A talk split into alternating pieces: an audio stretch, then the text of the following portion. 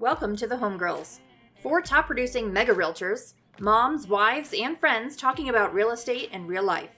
Angela, Kristen, Jessica, and Lyndsie are in the top 1% of all real estate agents and would be honored to receive your real estate referrals in Colorado. Join us as we drop a new episode every Monday anywhere podcasts are aired, in real life on YouTube, and connect with us every day on Facebook, Instagram, and Twitter at HomegirlsCO. Thanks for listening. We love you.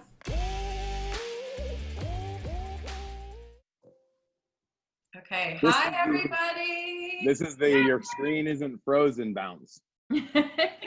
Everyone has their own like it's like a TikTok, right? It's like your dance. yes, it's the bounce for me. so we are here today with Jeff Cohn with Elite Real Estate Systems out of Omaha. He's actually in Kauai right now as we're talking to him. So we're googling his swimming pool in the background. It's beautiful. but um, so I would love to know. I feel like your successes are everywhere, and I want to dive into some of them as we get into this here. But I we don't know much about you personally and your story and how you started in real estate and the inception of all of that. So just tell us about yourself. Cool. Well, first off, thank you so much for having me on today. And so the audience knows, before I got on, they wouldn't stop ranting and raving about their relationship with my, you know, my success. And I guess I came to one of their offices and spoke a couple years ago. And it's so funny to see people act that way because I always have acted that way about the people I look up to. And sometimes I don't feel like it's deserving. And a lot of times when people are successful, they let it go, get to their head. So, um, and so we will speak to some of my successes. The reason that I'm so well known is that I'm not scared to get out there and show people what I've accomplished. And I think a lot of times we're embarrassed to show people that we're successful or we've had success and or we don't know how we got there and so we're scared to paint this path because we don't know how we got there. We don't know how to answer the question of how are you successful? Why are you successful? So I think I've done a pretty good job at being authentic and being able to show people where I came from and where I want to go. And so to answer your question specifically, um, just like most people, I grew up in the suburbs, pretty normal upbringing and a middle class, a middle class family in Omaha, Nebraska. Um, graduated high school there and then spent two years on a mission trip in Brazil. So I speak fluent Portuguese and fluent Spanish, which is pretty unique for someone in Omaha, Nebraska. Yes. Um, and it hasn't really helped me in business in Omaha, uh, but it is a kind of an interesting. No, learning languages taught me a lot of things. And I'll speak to that later in the podcast. Um, out of uh, the missions trip, I then went to college. In three years, I graduated with an undergrad in business. And then in 2006, I decided what I wanted to do when I grew up, and I became a real estate agent. I've told a lot of people from stage that when I called my grandma to let her know I decided to get my real estate license and that was going to be my career path, she started crying because she felt so bad for me. Like I had failed. Like I was supposed to be the one that was going to be successful, and I became a realtor. And not very many people make the choice out of college to become an agent. And it surprised me how many people would ask me, Well, what did you do before real estate? And it was kind of funny to be like, uh, I went to college. I'm 23. Like I didn't I didn't have a whole career. I wasn't a fireman or a military or anything else. I went to college. Um, another note to to have here is I wasn't a single 23 year old real estate agent that had 90 hours a week. I actually was married with a six month old little girl. I just graduated college. We lived in a one bedroom apartment that was $500 a month to rent. This is back in 2006, and I had the whole world ahead of me. I, you know, I had nothing to lose. Um, I had everything to gain, and our plan was in 2006. I got licensed in November, so 2007 would be our first year. We had a credit card that had a thirty thousand dollar limit on it, and we were about we had about fifty thousand dollars of student loan debt, but no credit card debt. So our plan was we'd give real estate 2007. We'd use the credit card if I wasn't successful, and then we'd file bankruptcy and move in the basement with my parents, and then I'd go out and get a real job with benefits, working eight to five, five days a week. Well, 2007, um, I hit the ground running. I worked about 70 hour weeks and sold 50, over 50 houses. I was rookie of the year that year in my state. Um, I netted $96,000. All of my friends out of college were making 30 to 40,000. I, I was making twice that. And I started looking systematically at my business, tracking analytically, and asking myself, what's making me successful? And then I just doubled down on all of those things. And so, following that pattern from 2007 to 2011, I just continued to increase my income, not having to sell very many more houses. I got up to about 70 transactions, uh, but I made $350,000 net at 27 years old with just one full time assistant. And then I was servicing all that business. And so then grandma was proud of me at that point, realizing, wow, Jeffrey actually made it. She calls me Jeffrey. Um, made it in real estate. It, and th- look at the dates here 2007, 2008, 2009, 2010. So the dates where I had my most success was the time when everyone else was saying the economy was horrible and you couldn't be successful. Where are we today?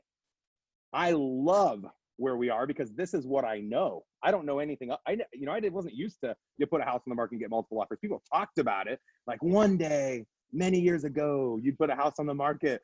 And I was like ah whatever. I just didn't care. I didn't listen to the noise behind me.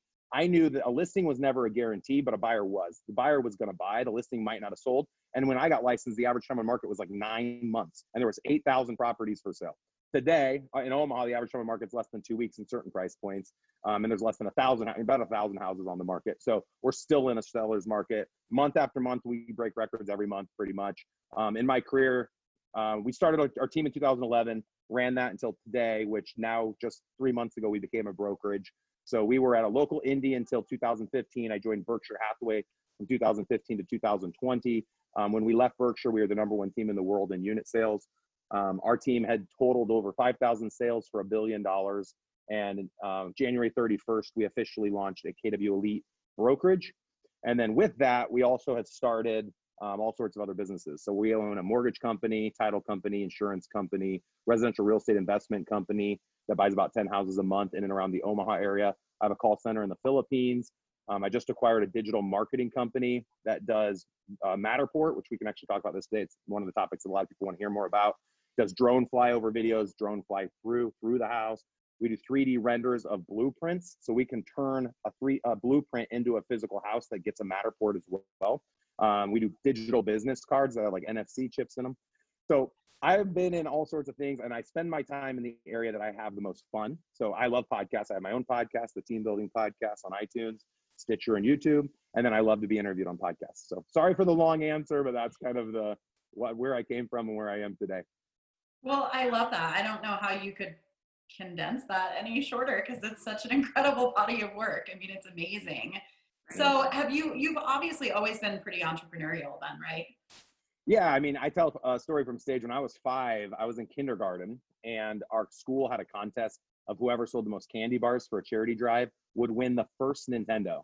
I think it was like what 16 bit or 32 bit. It's the first Nintendo that ever came out. And I told my dad I wanted to win the Nintendo. I'm five years old.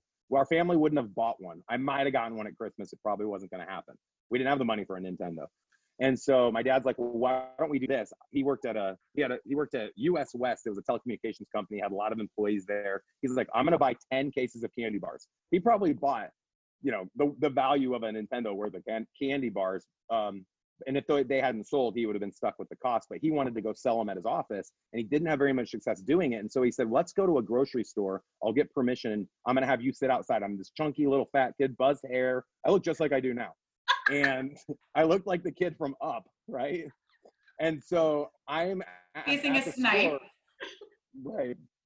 So I'm at the store selling these candy bars, and I start to learn like they're supposed to be a dollar, and then I was like, I could get two for five dollars, and I'm going up to people, will you buy a candy bar? Needless to say, a month later they announced the winner, and it's Jeff Cohn, a freaking five-year-old, and I beat out first, second, third, first. So that's a fun story I like to share. That there's a hundred other examples like um, I used to set people up when I was 14. I had a learner's permit, and I would drive around and set up four sunglass stands um, every sat every Saturday, Sunday in the summer, which is only two months out of the year in Nebraska. And we would average two thousand dollars a day at 14, selling sunglasses that I bought for 50 cents, and we'd sell them for twenty dollars on just like a little stand. When the Xbox 360 came out, I went and bought 20 Xboxes, the core system that was $400 from Walmart and you only could buy one per person. So I hired uh, 20 gentlemen that were, lived in my apartment complex for $50 a person to stand in line for 12 hours to buy the Xboxes. I gave them each $450 cash. They bought the box, got the receipt. Worst case scenario, I returned the box for 400 bucks and I lose $50. I drove to another electronics store that wasn't going to open till the next day and sold each box for a thousand dollars. So there's lots of little stories, and I've got like a hundred more like that. I'm always looking for opportunities to be successful. So, are your girls like this? I are think they my, entrepreneurial? Your kids. My son is probably most like me, and I've tried to instill with all three when they talk about what they want to be when they grow up. I always say, "What kind of business do you want to own when you grow up?" I've never asked them what they want to be. I've asked them what kind of business they want to own. So, so just kind of changing their mindset on on that. So why go to college then? You knew you had that sales mentality, you had that drive so early on. Yeah. Why college? Yeah. So for me, I, I assumed I would end up going into some type of a sales role within an organization that would require an undergraduate degree. Um, I also interned at Uni- Union Pacific Railroad in their marketing department, and they required a GPA of 3.0 or better and an undergrad degree. So I just wanted to have the insurance policy that if I did, you know, end up having to go into the traditional working world, I at least had an undergrad degree behind me. But I will say, in hindsight, because I know there's a lot of people out there um, that are kind of anti-college for people that are wired like like I am. And I actually am the first to say I hated school. I got in trouble all the time. I talked all the time. It was the worst, right? So I learned a ton in college. I didn't learn a lot in high school, but I actually did learn a lot in college. And I think the difference was the people that teach in college typically have done the thing they teach about. Whereas in high school, they just were teachers their whole lives. So I didn't really respect my teachers. I'm like, you've just been a teacher. Not that I don't respect teachers. I don't think that the wrong way. I love teachers. They're amazing and they sacrifice more than anybody. But I didn't have a lot of respect as Jeff Cohn at 12 years old, 18 years old. I didn't have a lot of respect until college, where it's like they were teaching content that they had actually lived and done on the road. You know, they had done it. It changed the conversation, and I needed some of the mathematical skills I got um, in my stats class, my accounting class. There was even I took an entrepreneurial course. I took a public speaking course. And I would say that a lot of what I learned in college has helped me, and I have applied it in my business today. It's a great question, Kristen. And I do say to certain people, college probably isn't for you. And that's fine. You can be successful not going to college. I wanted to do it. The other reason was I'm actually the first Cohn in my generation to ever graduate from college, nice. which is kind of a unique thing. And my dad never had the opportunity to finish college. They had kids really young. My grandpa never finished college. So my brother did, my, myself and my brother. Uh, but that's kind of an interesting stat just to say, hey, I'm the first in my family to ever graduate college. So I don't come from a, bu- a bunch of money. Most of my family is blue collar. You know, we, they own a lot of different businesses that are very successful, but they're all, you know, in the construction space mostly.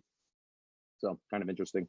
So do you ever do you ever stop thinking about your next project? Because you seem like the person that's like, okay, I did this business, I conquered it. What's the next one?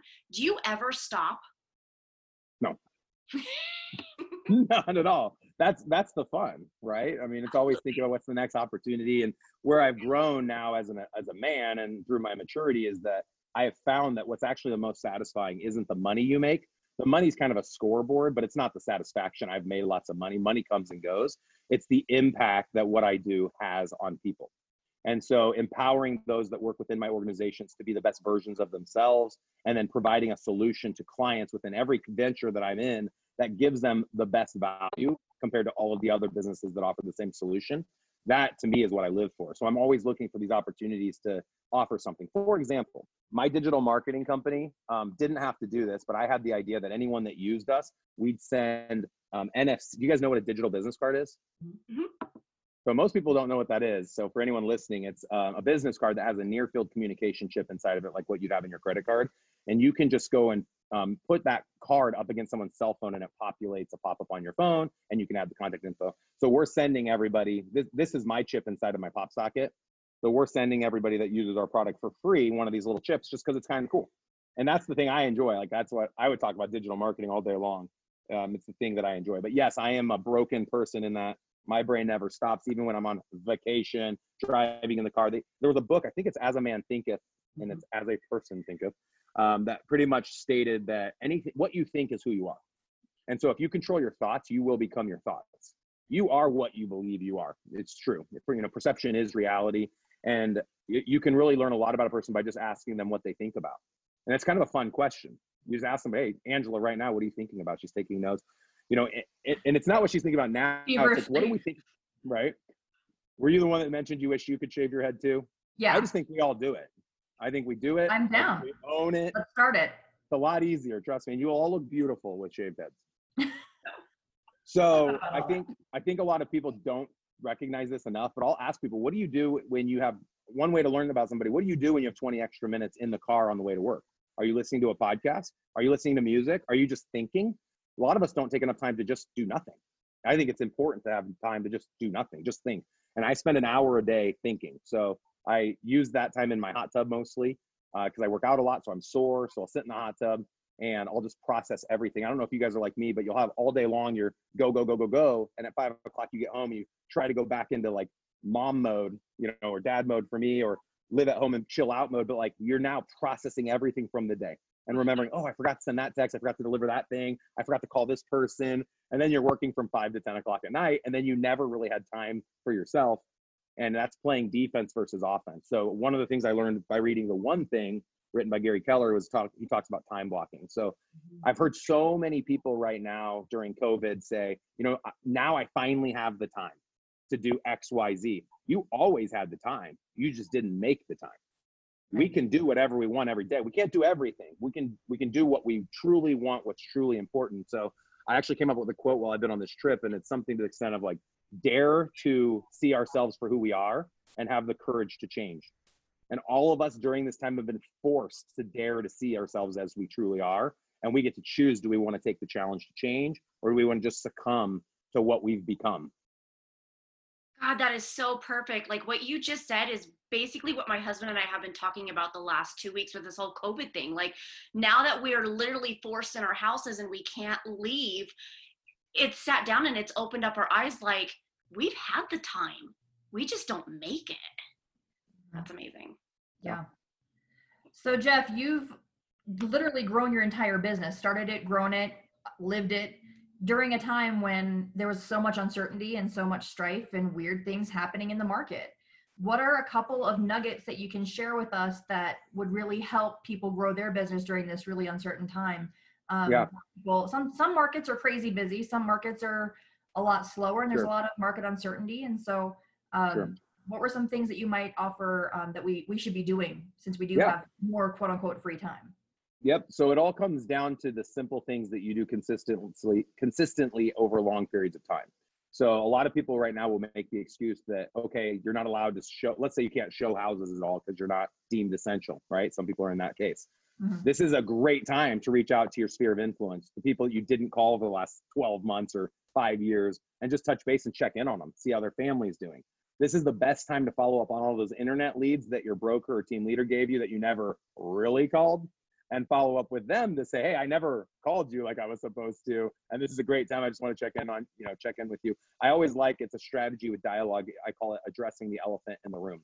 It's where you say on the call the thing that you're most concerned about on the call, and you just own it and just live right there in that awkward state, and you create that authenticity, and people will like you, trust you, know you better. They'll remember you more for doing it. Obviously, don't do something unethical or immoral or whatever, but I always will address like if it's been a year since I called a past client, I'll just say, "Hey, it's been over a year. I'm really sorry," and then we have a little laugh and we move on. And I'll usually follow up with, "You didn't go buy another house without me, did you?" Because that's my biggest concern, right? I haven't called them and they went, did something without me. But I, I, to answer your question, anybody that's consistent over long periods of time is going to be successful. Second to that is track it.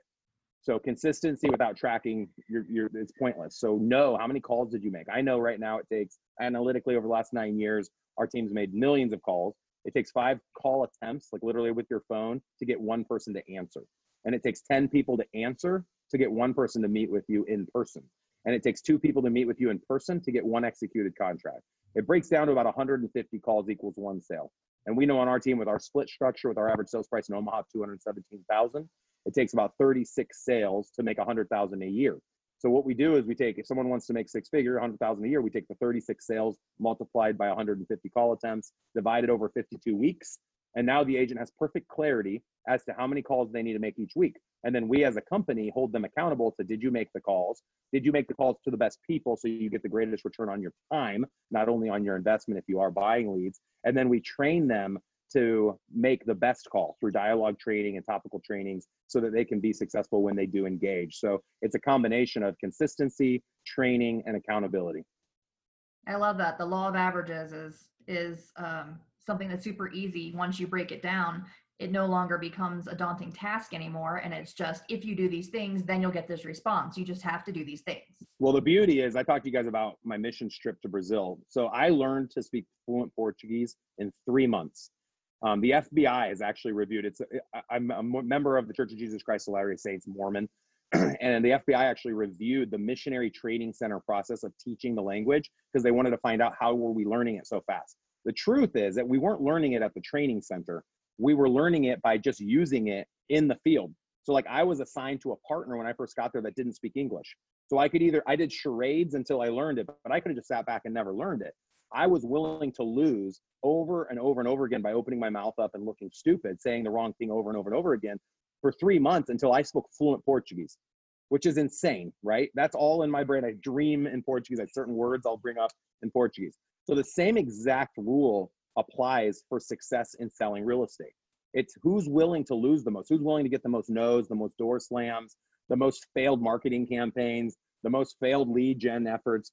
Whoever's willing to lose the most is always going to be the biggest winner. Okay, so I have a question. So I love the How I Built This podcast with Guy Raz. That's like one of my favorites. And he always asks this question um, How much of your success is that you're brilliant and really talented, and how much of it is luck? Like when you started out, did you envision that there would be, you know, all the podcast and elite training and coaching systems and all this stuff? Did you see yourself going to all of these millions of units that you guys are doing, or did it just kind of evolve on its own? I never went? ever dreamed it would be this. And I'm not a genius by any means at all. Um, I think my genius is simply learning from other successful people. So the pattern I applied in my life was when I decided to do an internship my junior year of college, I interviewed 10 or 15 successful individuals in Omaha to ask them about their career paths and why they chose their career paths. And then I went into my internships. When I chose to get into real estate, I interviewed top 10, the top 10 real estate agents in Omaha who have now laughingly said, Do you know what you told me when you first met me? And I said, What? And they said, You said that if you got into real estate, you'd be the number one agent within 10 years, and you did it in seven in the state. And I said that. So I was wired to be the best version of myself, but I never thought in my wildest dreams it would become what it is today. The reason it has is then I took it nationally and I went and visited top teams, over 100 physical brick and mortar locations in two years from 2011 to 2013 to learn from the top agents across the country what they had done. And when you systematically educate yourself and look for patterns, that is my genius. And it's not my own development. It's it's willing to learn from others and not apply the things that they did that made that were uh, mistakes, but then apply the things that they did that helped them be successful there's no luck about it. It's my grandpa's old quote of the harder you work, the luckier you get. I got into the business at the worst time. So no one can say, oh, he just did that because he got in the business at the best time. No, I got in the business at the worst time. What I chose to do was remove myself from the role of agent. And most team leaders and broker owners aren't willing, they're still in production. They're not willing to remove themselves as the rock star. They're still on stage rocking out. I wanted to remove myself so that I could create more impact for those within my organization and build ancillary businesses that ran parallel that again created more value for the clients that we served. So my talking point oftentimes is building this one-stop shop hybrid office solution where the consumer can go to one place virtually or physically and they can get everything that they need in the real estate transaction. So they've got the mortgage company, title company, insurance company, real estate agent, design company. We even have a financial planner, an attorney. Um, we have virtual reality if somebody wants to walk their house that's never been built all under one roof, all in one hallway. All of that content can be consumed virtually or in person. How do you compete against that? That is the office of the future. And the crazy thing 45 days ago, Gary Keller on stage in front of 20,000 people asked me, you guys might have seen this on my Instagram post. He asked me, What do I think and everyone in that room should be focused on in the next five years? And I said, Every office needs to create a pivot and have a hybrid option where the consumer can consume everything they offer virtually or in person. Voila, 45 days later, COVID hits, and now this is a reality today. We didn't have to wait five years. So back to your question. Sorry for the long answer. Um, I thought that when I was in my 50s or 60s, which I would deem as like retirement age, I'd be in a position where I could stop producing. So when I launched my team in 2011, I knew I'd be successful because I had seen what success looked like by interviewing all these other people. And I thought it'd take me about 20 years. It took me three. So I thought I would be at a point where I could choose to stop selling and I'd have this big mega team. I never had an interest in owning a brokerage, never thought about owning mortgage, title, insurance. Had thought about owning maybe 10 rentals. Like that was my dream. Maybe one day I'll have 10. I own 70 today. I'm going to own, my goal is 10,000 rentals, um, single family, multifamily. And so it just changes. And the goals you set for yourself, like 20 year goals are fun. Those are dream goals. One year goals are more fun because it's something you're going to do in the next 12 months or five years. So we encourage all of our agents and staff members in every business venture to define their 12 to 5 year goals. And then we hold them accountable to those goals and we celebrate it when they check something off of that goal sheet. Looking at 20 years out is probably too daunting. It's it's fun to do it once but don't dwell on that. Dwell on your 12 month to 5 year. And what you'll find is you're a different person 12 months from now. You're definitely a different person 5 years from now. What you can accomplish will change. So it's a great question. That people always assume, oh, he always thought he was going to be this. No, I never in a million years.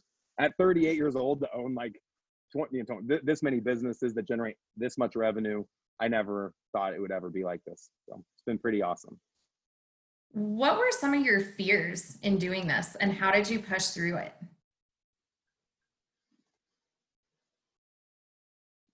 I think I think the the biggest fear always I haven't feared a lot. Um, you know, the whole keeping you up, keeping Failures you up at. What's that? Failures too. Failures that you hit along the way. Yeah, I think that my biggest fear was just looking, making the wrong choice, and then having it not work, and then people around me could see it. I mean, choosing to launch a real estate team is very public. Everybody knows. Oh, there he goes, or she goes. They're they're launching this team, or there they go. They're sending out that mailing campaign. I did a lot of things first. So I believe in my area, I was the first to shoot a YouTube video using an ELF camera.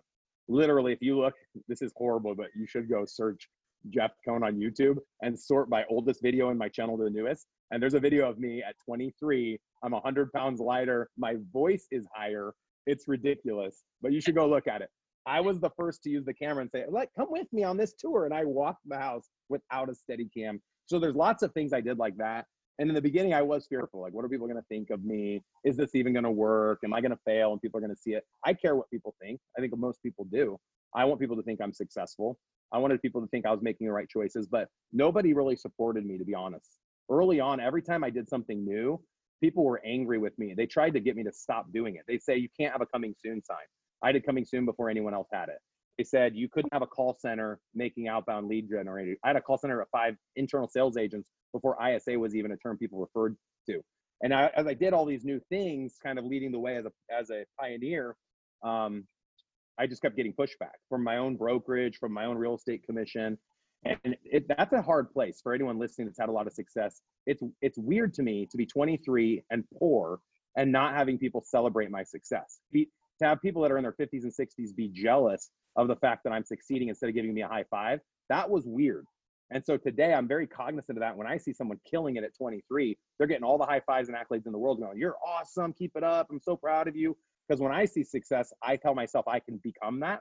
I don't see it and say, I'll never be that. And I'm angry that that person did something I didn't do. But the truth is, the reason people didn't celebrate my success that I learned now, and I didn't know this then, they truly were jealous of the success, but it mm-hmm. goes deeper than jealousy they knew that they weren't willing to do the work that it took to be successful and they were sad with them the person that they had become that whole dare to self-actualize and then you know be willing to take the challenge to change. They weren't they had already self-actualized. They saw they weren't me and they weren't willing to do what i had done. They definitely weren't risk takers and they weren't going to change and that's what they were angry about so they took it out on me.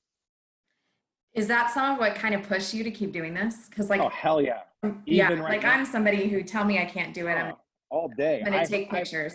I, I've heard of people in my own area, and hopefully they hear this podcast, that told me that when I launched this this brokerage, that it's a sinking ship.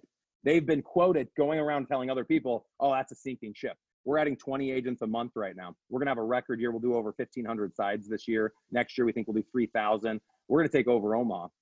We're gonna take over the country. I told, I said on stage, we're gonna have over 100 expansion locations in the next five years. So we're, what we're building right now, the way I've always envisioned a successful team, there's no reason it has to only exist in a one physical geographical location. Once you've built training, accountability, lead gen, and systems, why can you not copy paste those anywhere? And I would even say across any brokerage brand. So when I think expansion, I don't think expansion within Berkshire Hathaway or KW. I think expansion with residential real estate agents all over the country. And I also don't just stop there. I'm going to expand mortgage, title, insurance, digital marketing, coaching, investing, every business I've incubated out of Omaha will exist everywhere in the country eventually. So you talked about what do you think? You know, you're, you're always spinning. I'm good with the businesses I own. I feel very comfortable with what I have now. Now my goal is to grow all of those 100x. So let's talk about the move to KW for a second. So in our group here, two of us are Keller and two of us are not. And I remember, I'm not sure if it was on the podcast or maybe when I saw you spoke, but I I'd heard people ask you before why you weren't Keller because you're totally that Kool-Aid mindset guy, right? Like you right. Fit, you fit right in. You've been drinking it the whole time. And yeah. I remember hearing something along the lines of like maybe at that point because Berkshire is owned by Warren Buffett and you're in Omaha, the brand was really important. So, how did this move come about? Like, I literally stood up and threw something across the room when I saw that headline because I was like, yes. I did. I did. Too. I wasn't. I didn't believe it. I thought it was fake news. I didn't believe it when my husband Oh told me. I was like, "No, no way." that's I'm funny. shocked. Yeah, that's funny. Yeah, so good question. So in Omaha, I mean, Berkshire was Prudential, right? Berkshire bought Prudential. They had about 25% market share. When I was at an in, the indie brokerage in Omaha, we were also about 25% market share. And when my team joined Berkshire, we left in 2015 from the indie to Berkshire. It it essentially turned the the the um, Prudential brokerage, which was Berkshire, to the number one brokerage because of our volume. We did about four percent. So they became 26%. The indie was at 22%. And then they then acquired over in like the last 12, 24 months, they acquired another brokerage owned by Home Services called CBS Home, which now makes them number one easy. They have about 45% market share. Why I share all of that is because you always want to align your people with the best place where they can be the most successful. At the time, I felt like I had the training, coaching, tools, systems that my team needed to be successful. All we didn't have was the name. I felt like that was going to be the final the final piece by having that strong name. What I learned and what I probably already knew was the name isn't what mattered. It's the relationships your agents have with people. Um, and I actually wanted to be inside of KW, but I wanted to own 100% of a market center.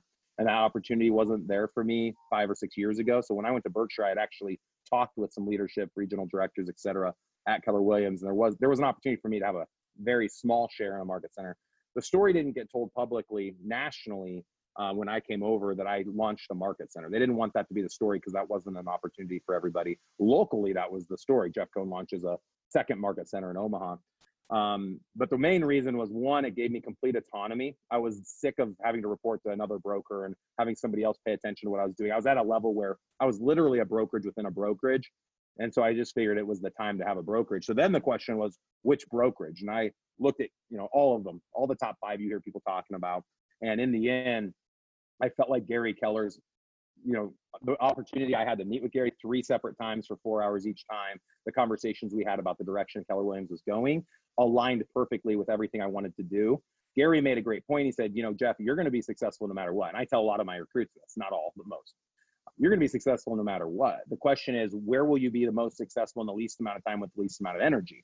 And by plugging into KW with all the things I was wanting to do nationally, it was going to be a lot easier to try to expand and accomplish the different things that I wanted to accomplish. And I have coaching. So we're working on a joint venture with MAPS Coaching to have ERS MAPS Coaching. Uh, we're working on doing expansion offices inside and outside of KW. I want to build an investment team inside of each market center.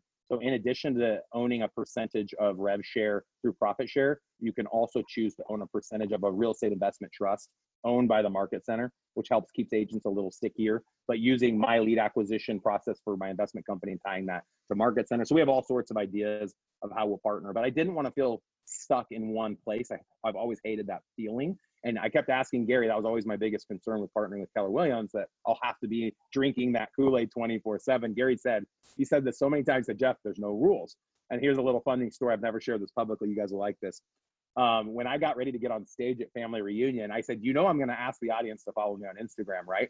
And I didn't have, you know, that was kind of my way of asking for permission. He said, Jeff, there's no rules. So that's why I ask for it. People like, dude, you have you have the biggest guts, you know, to be able to go up there and you wear your elite real estate systems hat and you ask for people to follow you on Instagram. I'd ask for permission from Gary. I wouldn't have done it had Gary said no, but I love that sentiment of hey, there's no rules. You know, go be yourself, be who you are, and the rest will follow. So I would recommend to anybody, you know, don't try to be someone you're not. And if clients don't like the person you are, that's okay. You lose one client. If agents don't like it, that's okay. If your family doesn't like it, that's okay. Be who you are. There's a great book. You hear me referencing lots of them on the podcast. These are books that have shaped the person I became. And there's a cool quote out there. It's the difference between you and me or the people we meet, the books that we read, and the podcasts that we listen to. And the people we spend our time with you know, really ideally. So this book, The Top Five Regrets of the Dying, sounds a little morbid, but they break down the top five things people regret when they're literally in hospice on their deathbed. And one of them is living the life someone else wanted them to live, not living the life that they wanted. So I would urge anyone listening to this, live your life. Quit worrying about it. Shave your head if you want to shave it. Gain 100 pounds if you want to gain it. You know, do whatever you want to do. Be yourself. As long as you're truly happy and you're you're comfortable with the person that you've become, I say go for it. Did you lose a lot of people on that self actualization journey? Because I feel like that's one of the things that gets people stuck is that as your brain gets bigger, your heart gets bigger, you get more open. There are people that can't go on that journey with you and it can wreak havoc in your life all over the place. So were there people that didn't yeah. with you? This is a great question, Lyndsie. You have to compartmentalize your success and the person you're becoming. Um, I can't force those around me, significant others, best friends, family members, to follow in my footsteps and do what I do. I can be an example, but the truth is most people won't follow and you will pave a, a road that nobody, you know, it's the, what's the Frost, Richard Frost poem. There's two roads converge and, you know, I took the one less traveled by. Most people will never be us, even us on this podcast from a sales standpoint. And that's okay. Um, I feel like it's our job as a leader to give people the vehicle to help them become the best version of themselves. They don't need to be like me when they grow up. I'd actually tell most people, don't be me. I'm I'm broken. I'm sick in the head. Like to never stop and to keep building all these things, it's it's insanity. It's not hard. I mean, I have other people running all these business entities. It truly isn't that hard or horrible. Um, and I'm choosing to I'm choosing to do it. But I would say for like I'm kind of envious sometimes of that agent that's just selling 25, 30 houses a year, making 100 grand, and they're like, "Yeah, I'm good. All I need six figure." I wish I was that way, but I, I'm not. I hope my kids are that way. That they're just good making you know 75 grand a year and having the house they have and going on the types of trips they're going on. Um, I wanted 100x of that, so I needed 10. I want 10 million dollars a year in revenue without me having to do anything. That's been my goal now for two or three years. And originally, when I first started making getting into real estate, this is what 2006. This is 13 years ago. I wanted to make six figure. That was my dream to make a hundred thousand. And then after making my hundred thousand, I was like, well, that wasn't that hard. I want to make a million. And I followed seventh level. I made my first million at around 30. And then it was like, well, that wasn't that hard. Let's 10x that. And so 10 million is now the number. And I'm not, I'm there in gross income. I'm not there yet in net income. I'm not even close in net income. What do you think is but, the one yeah. thing that keeps people from getting where we are to where you are right? Like is it is it mindset? Is it like to me the one thing i always go back to personally is like i am not an mba i've gone and audited every single book that's read in an mba course and i've read all of them and i've done all of the activities but i get really in my head about the fact that i'm not a business person like what is the one thing is it sheer balls? Like what is it that keeps people from going from where we are to where you are? Honestly this is the realization i had. We are all in the same exact place because we have the same amount of time every day. So it's mindset. It's changing what you think you're able to accomplish and then choosing to spend your time. We have the same amount of time. So it's just choosing to spend your time differently than how you've been spending it. It's the albert einstein quote that you can't solve the problem today that solved the problem yesterday. It's something like that. I crushed it, killed the quote. Google it. But ultimately, like what got you here isn't going to get you there. And you just have to change your perspective. You have to change how you want to spend your time. You have to change what you want. So I think it's like your guidance counselor. You know, there used to be a test in high school that would tell you like what occupations you'd be successful at. Um, I think it's hard for people to really self-actualize and know like what are they going to be happy doing, especially in high school where you have you don't have a lot of life experience as you get older, you start to learn where you feel comfortable, what you enjoy. People will naturally gravitate to what they like doing. They like to do the workout, you know, they like to walk instead of run. They like to not prospect, but they'll bring it up at church. Like people are typically not going to do the thing that's painful. But the truth is, and it's just a horrible truth, is you're not growing unless you're feeling pain. You're not. Like, so when you're in comfort zone, what's the quote on that one? That there's something where like there's no growth in the comfort zone or something. Um, I think people just, I mean, of course, people don't want pain. Who's the one? David Goggins is the best example of pain. Can't hurt me. I just listened to that book. It's really awesome. Living with a Seal is another really good one that's about him. It doesn't quote his name in that book, but that's who it is. Um, he talks all about pain. He was a Navy SEAL. He went through Navy SEAL training three times. He's like the first person to be in three different special forces. I think Army Ranger, Delta Force, and Navy SEAL. The dude is crazy. Um, he had a horrible upbringing, went through some horrible things. I did not have a horrible upbringing um, but I still like to go and challenge myself. I'm bored unless I feel like I'm getting stretched. And so that's my sickness. Most people are just happy in the comfort zone. I'm bored. I get bored real easily. So like literally my wife and I were on a walk two days ago and I said, I think I'm in a really good, when we're in Kauai, I'm running everything virtually, but I'm like, I'm in a really good place right now with the businesses I own. I think I'm good. Now I just want to expand into a hundred locations. How does she, yeah. how does she deal with that? Right. So like, how do you deal with that most intimate relationship? Is she like you? Is she different than you? Is she just like go do whatever you want, Yeah. Jeff? Like how does that work? You're you're familiar with the disc test, right? yeah, absolutely. So I'm a 99D, 99I. She took the test five years after I had taken it. I was really curious what she was. She's a 99S, 99C. That's Eric and I. Eric and I are the same way. Ryan and I. Yeah. Totally polar opposites. She's here. Andrea, you want to come talk? I was gonna, I, was- yeah, She's- make her listening come. I right was now. gonna- make her come in here. Like seriously, She's I a thought it was 99S, 99C. There's no way I'm getting her on here. Okay, That well, was- tell her we say hi. Hi. that was hmm. literally going to be my next question is like how do you like what is she does she work for you does she work in the No. business like she's No, so basically yeah, ahead. we started dating really young. I was 22, she was 25, and our goal was we both wanted to have a stay-at-home parent, and we felt like I would be better to be full-time in the workforce, and she'd be better as full-time parent, which is a full-time job in and of itself. And she has continued since having our first child in 2005. She's been a stay-at-home parent. Um, she has a lot of responsibilities in the community and does a lot of charity work and parenting with a 14, 12, and 10 year old. But she doesn't work to make money and has never since we've been married, pretty much. The first year before we had kids, she did a little bit, which has been awesome. That's what we wanted. So you asked about like me making decisions. So we've done couples counseling, and I'd recommend to anyone, even before you get married, to go to couples counseling. It doesn't just have to be for a bad marriage. I'd say it's for a thriving marriage. And there was an issue she brought up. I had bought a hundred and thirty-six thousand dollar Porsche, but I bought it with my call center money, and it was kind of my uh, bonus to myself for having to get on like sales calls once a week. I did group sales calls for like two years, and I used the money I made off those to buy this hundred and thirty-five thousand dollar Porsche. Well, she felt like that was a conversation we should have had together. I didn't have the conversation, and I look at the therapist and I said, "But it was a business decision." I li- I literally buy like a million dollars worth of houses every week, easily. And I don't go check on all those houses. I said, I don't ask her about the five million dollars in houses. What's the difference? She's like, well, the Porsche is going to be in your garage. It's an image thing. You probably needed her blessing. I was, I I was like, okay, so what's the dollar amount? I go over a hundred thousand. I need her permission. So you can tell I'm wired. I just, I just didn't think about it. I didn't care. I just did it. Yeah. So she wants to be more involved in those types of decisions. So I've tried working on it, but I'm, I'm horrible at that. Is she there with you on the mindset piece though? Like, so even though you don't work together, is she, um, is she there with Yeah. you mentally on those? Yeah. Okay. she so where she's really helped me is she's really great at writing she's really good with words um, punctuation um, in a lot of areas i was writing at like a high school level probably when i got into real estate like a lot of real estate agents no offense and i've i've come really far with the words i use and with my writing skills um, she's helped me make choices that a high di probably couldn't make very well by themselves so i'll ask her like i'm really pissed about something what do you think and it's always the opposite Same. everything I complain about is the opposite. Like I'm mad right now about COVID and everyone not being able to be outside. And she's like, I think it's safe. Let's keep everyone safe. I'm like, no, let them die. I mean, we are totally opposite in everything, which is horrible. It's so it's hard. It's like exhausting, right?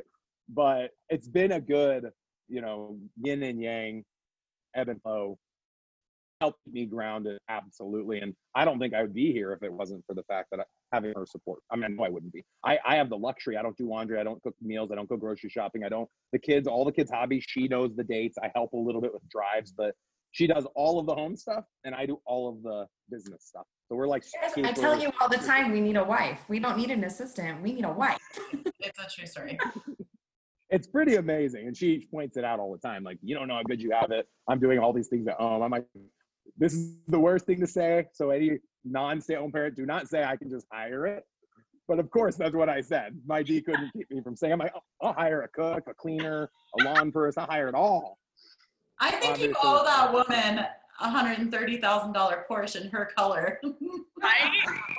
Right? Amen. I let her have any car she wanted. Um, her last vehicle she bought, we bought it about four or five years ago. I told her pick anything you wanted. I wanted her to get a Range Rover. I've now now kind of fallen in love with the GL Mercedes. Um, she chose a Sienna minivan, fully loaded. It was fifty thousand dollars. She drives it today, and she doesn't want a new car. And I'm like, honey.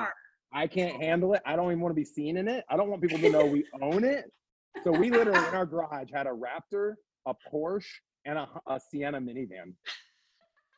I Those are crazy nice. The doors both open at the same That's the thing, Angela. So I mean, I don't any- have one, but I think they're pretty cool. if any SUV company could get their stuff together, their doors would slide open. It's a game changer. And I love it because the kids can never turn their doors into my stuff, into my nice cars. I don't want their doors popping open into my nice cars. So Right? doors are, people try to, oh, I hate minivans. Like, yeah, I just watched your three year old break your husband's BMW door or, you know, whatever. It's a pain. And then they're with the wind, they're swinging. Sorry, we are so down a rabbit hole. Well, the wind comes up. but it's fun. It's fun. And I think we're almost we're almost to your time limit. So I want to ask so you started out by saying that there are people like you for you, right? So like you're that for us that we admire and look up to and model after. Who is that for you? Like it's crazy to me that there are people in the world that are like more you than you. That there would Oh, even be anyone for you to look up to. Of course, there's people way further along than me. Maybe not at my age there are, but there's a lot of people. So now with all those different businesses I own, I'm looking for mentorship within each business. So like, well, who taught me this? I, I learned a long time ago. I think I learned this in when I was part of a group called GoBundance. Um, they talked about having three or four people that are the experts at all the things you want to be successful at. So if you want to be awesome at CrossFit, find two or three people that could be like your accountability coach, your mentor with CrossFit. So I'm always searching for who my next mentor is going to be. When I say mentor, it's literally just having somebody's phone number, like Je- having Jessica's phone number and being able to call her to ask her a question once every couple of months. Just a person I can go to and having that safety net of knowing, okay, worst case scenario, we get into this issue, I have this person I can go to. So I'm always looking for my people. Who's my next go to? So as far as a big picture, I could say I could rattle off a list of everyone that a lot of people know, like Gary Vee and Grant Cardone, and you know, I don't know, Gary Keller. But the truth is, I'm like borderline narcissistic, so I don't really want to give anyone the credit that they're the people I look up to. I look up to myself, meaning I'm always self actualizing and trying to be the best version of myself. And I'm willing to admit I would never be where I am right now without hun- thousands of people that have helped pave the way for me. And I'm always looking for who that next person is to take me to a higher level. And I would never be here. I mean, I'll say this a million times. I never thought I'd be here. I wouldn't be here without all these people. I've got 5,000 people on my phone who've helped me through all of these businesses I've mentioned. We've made lots of mistakes. And so it's a good question. Yeah, I well, I think that I've been pretty damn authentic on this. You, I knew I'd have four women getting things out of me that no one ever gets out of me. I hope I didn't like piss off a bunch of people in this audience. No, I don't think so. But that, I mean, that was the idea. So sorry for uh, on the sword right there. That's But, our goal. yeah. I mean, you know, if you come on a show with four women, we're gonna want to talk about all that stuff, right? So you were perfect. I wish we could keep you forever and ever and ever. Oh, I have your phone number. Uh-huh. Sorry for you. If you need anything, call me. Yeah, that's a big thing. I keep my Thursdays. This is also something unique. Every Thursday afternoon is completely open for calls with anyone. Um, I found how to monetize that essentially. There's always every person I come in contact with. A, I'm going to try to inspire them to be a better version of themselves. B, I'm going to find a way for them to be part of my world and for me to be a part of their world in some way. So training, using my digital marketing company, partnering with expansion. Like, there's always something. So um, we give away uh, the URL for being able to set up a call with me is growwithers.com. Grow with ERS, and we do a bunch of giveaways on that site. You can learn more about our coaching company, access to our podcast link, all sorts of stuff. Um, but go out to growwithers.com, and that's pretty unique. I've never met someone that makes their calendar available. Um, I've learned a lot by doing that. Um, the type, types of questions people ask, the types of things that come from being able to give yourself that way. Uh, it's been really interesting, and that was one of my dreams. Was that one day a week I could just give my time away. That's amazing. We'll link all that in the show notes. Um, we have been personally elite real estate coaching systems clients, and it is incredible. So if you have interest in growing a team, or if you have a team and you need more infrastructure and help, that's amazing. Um, and team building podcast is one of my absolute favorites to listen to. So definitely listen to that. I just want to say thank you for giving us your time and your authenticity. I was terrified to jump on this. I've been sick to my stomach all morning about it. Oh and you are just, you're a cool dude. You're really inspiring and open and um, amazing and super refreshing to talk to. So thank you so much. for your that's sweet of you guys to say. Thank you. And Thank down you, the Jeff. All right. We'll Thank see you Jessica, guys next week. Kristen. Appreciate being on. Thank you.